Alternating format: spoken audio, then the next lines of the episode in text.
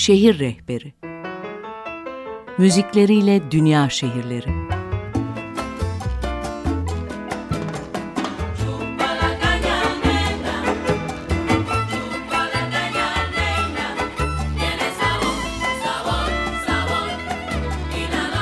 Tarihleri, gezilecek yerleri ve müzikleriyle dünya şehirleri.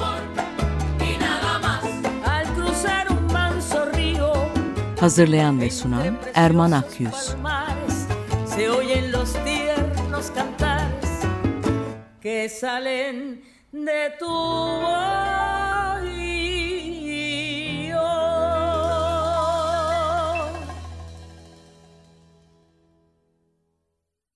Günaydın Açık Radyo dinleyicileri. Ben Erman Akyüz.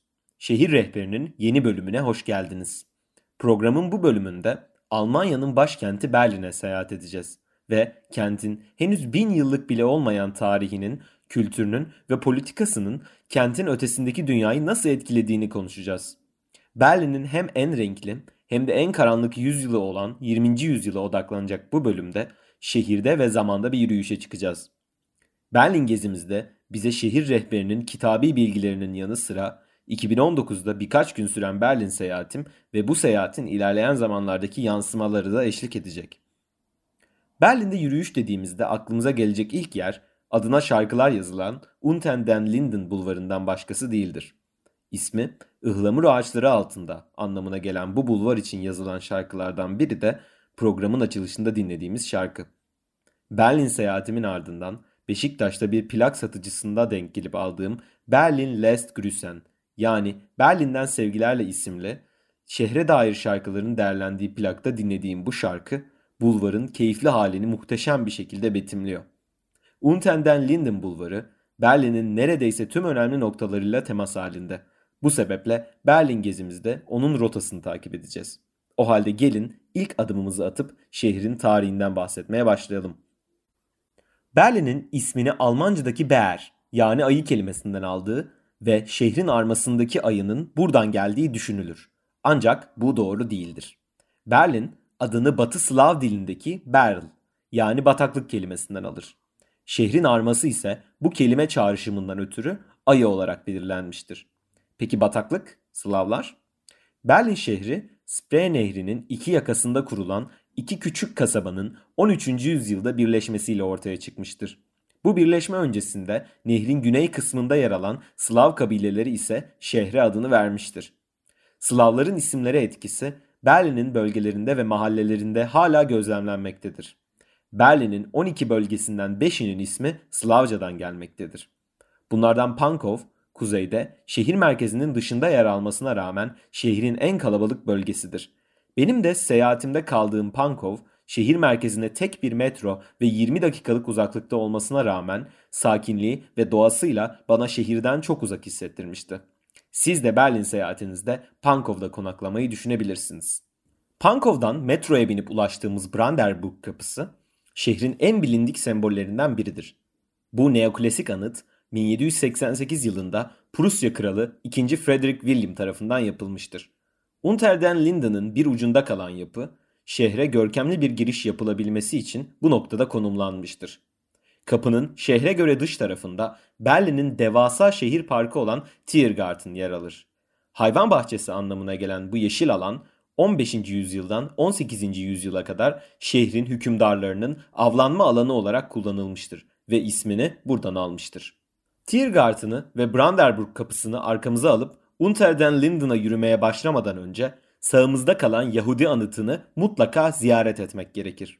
Şehrin karanlık ve renkli yüzyılının en büyük utançlarından birini, Nazi rejimini, İkinci Dünya Savaşı'nı ve Yahudi soykırımını sembolize eden bu anıt park, Tiergarten'ın aksine gri ve beton bir yapıya sahiptir.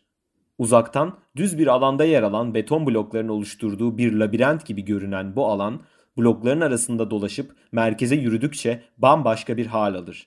Dışarıdan görünen düz alanın bir yanılsama olduğu anlaşılır.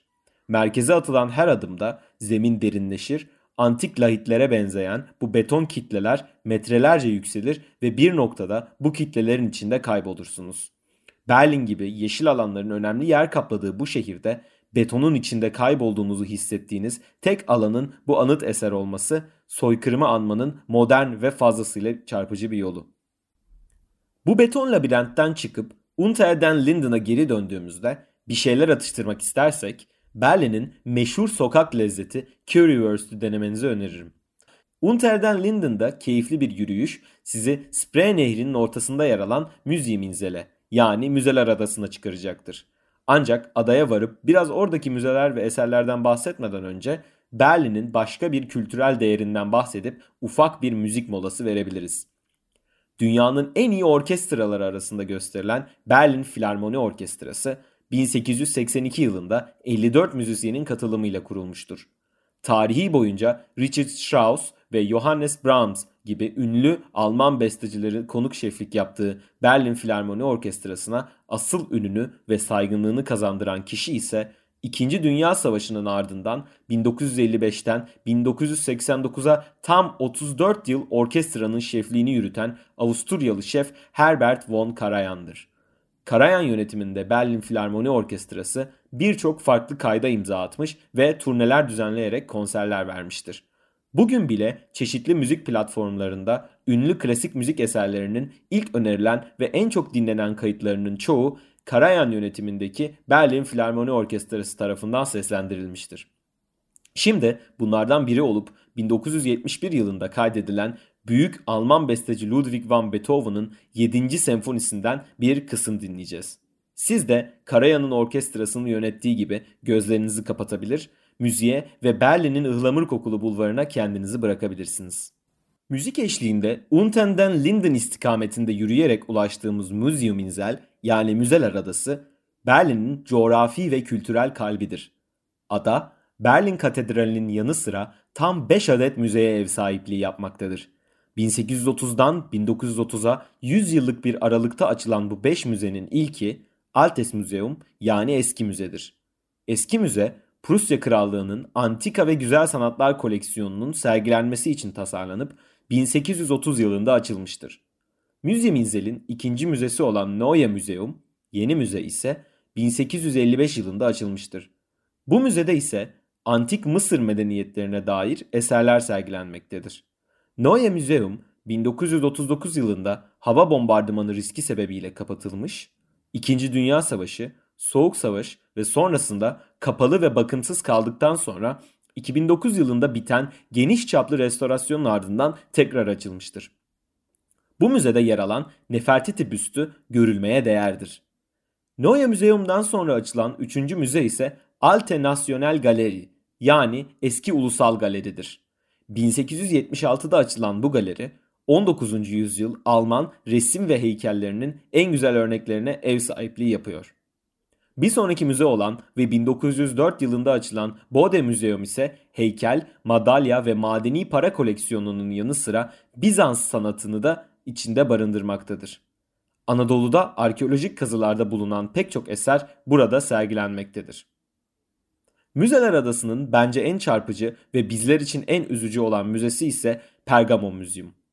Adı üzerinde Bergama antik kentinden parçalarına ayrılarak Berlin'e getirilen Zeus sunağının sergilendiği bu müzede yine Türkiye'den götürülen Millet Pazar Yeri Kapısı ve Babil'den götürülen İştar Kapısı yer alıyor.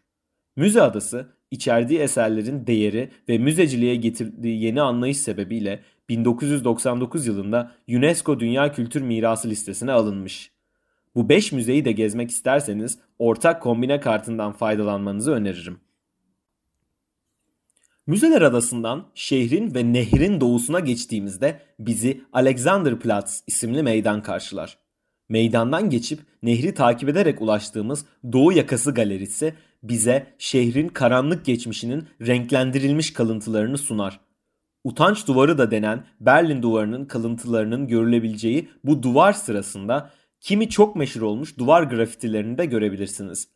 Bu noktada Berlin'de 20. yüzyılın ikinci yarısının sembolü olan Berlin Duvarı'ndan bahsetmek gerekir.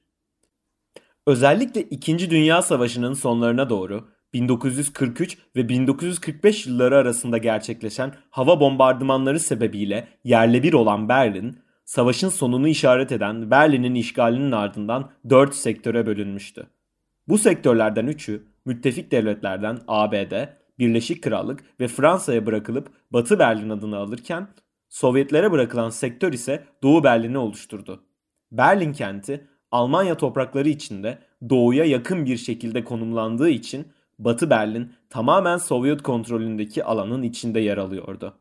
1948 yılına gelindiğinde 3 müttefik devletinin bölgelerini birleştirip ortak bir para birimine geçmelerinin ardından Sovyetler etrafını çevreledikleri Batı Berlin'e giriş çıkışları kısıtlamaya başladı. 1948 ve 1949'da devam eden ve Berlin ablukası olarak bilinen bu durum Batı Berlin'de erzak yetersizliğine sebep oldu. Batılı devletlerin havadan ikmaliyle Batı Berlin'e erzak sağlamasının ardından abluka etkisizleşti. Batı Berlin haricindeki müttefik devletleri bölgelerinin birleşmesi sonucunda 1949'da Federal Almanya Cumhuriyeti yani Batı Almanya kuruldu. Doğuda ise Demokratik Alman Cumhuriyeti yani Doğu Almanya kuruldu. Batı Berlin, Doğu Almanya sınırları içerisinde yer alan ve işgal altında bir bölge olarak kaldı. Bu iki devletin kurulması Soğuk Savaş gerilimini arttırdı. Doğu Almanya, Doğu Berlin'i başkent ilan etti. Ancak Batı güçleri bunu kabul etmedi. Doğu Berlin, Berlin'in tarihi merkezini kapsıyordu. Bugünkü Berlin turumuza başladığımız yer olan Brandenburg kapısından başlayıp Unten'den Linden'ı takip ettiğimiz yürüyüş rotamız tamamen Doğu Berlin içinde kalıyordu. Bu durumdan ötürü Batı Almanya'nın başkenti Bonn'da kuruldu. 1961 yılında Sovyetler Batı Berlin'in etrafına Berlin duvarını örmeye başladı ve iki Berlin resmen ayrıldı. 1963 yılında John F. Kennedy Batı Berlin'e bir ziyaret gerçekleştirdi ve burada gerçekleştirdiği konuşmasını meşhur Ich bin Berliner, ben Berlinliyim sözleriyle noktaladı. Duvarın amacı Doğu Berlin vatandaşlarının Batı Berlin'e, oradan da Batı ülkelerine kaçmalarını engellemekti. Batı Almanya'ya geçişler yasak değildi. Ancak çeşitli kontrol noktalarında sıkı denetimler uygulanıyordu.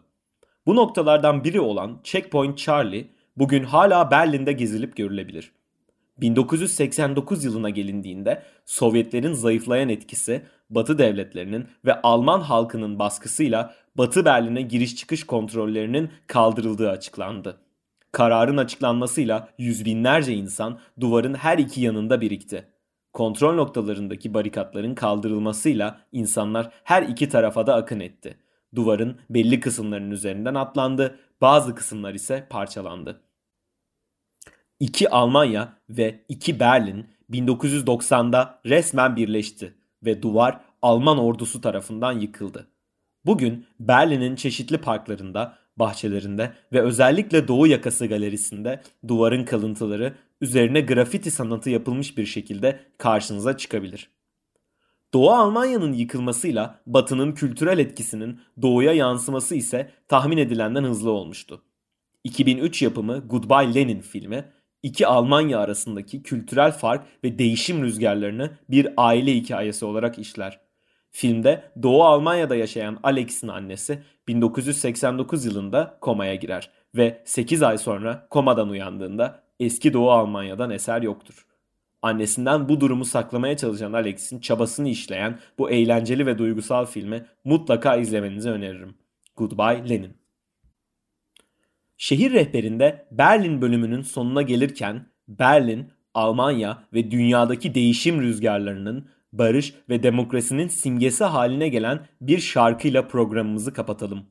Alman grup Scorpions'ın Wind of Change şarkısı aşıladığı umut ışığı ve direnişin sembolü olmasıyla 2005'te Alman televizyonu ZDF'nin verdiği 100 yılın şarkısı ödülünü hak ediyor gibi. Unten den Linden ve 20. yüzyıl Berlin'indeki yürüyüşümüzün sonuna gelirken hepinize iyi pazarlar diliyorum. Hoşçakalın.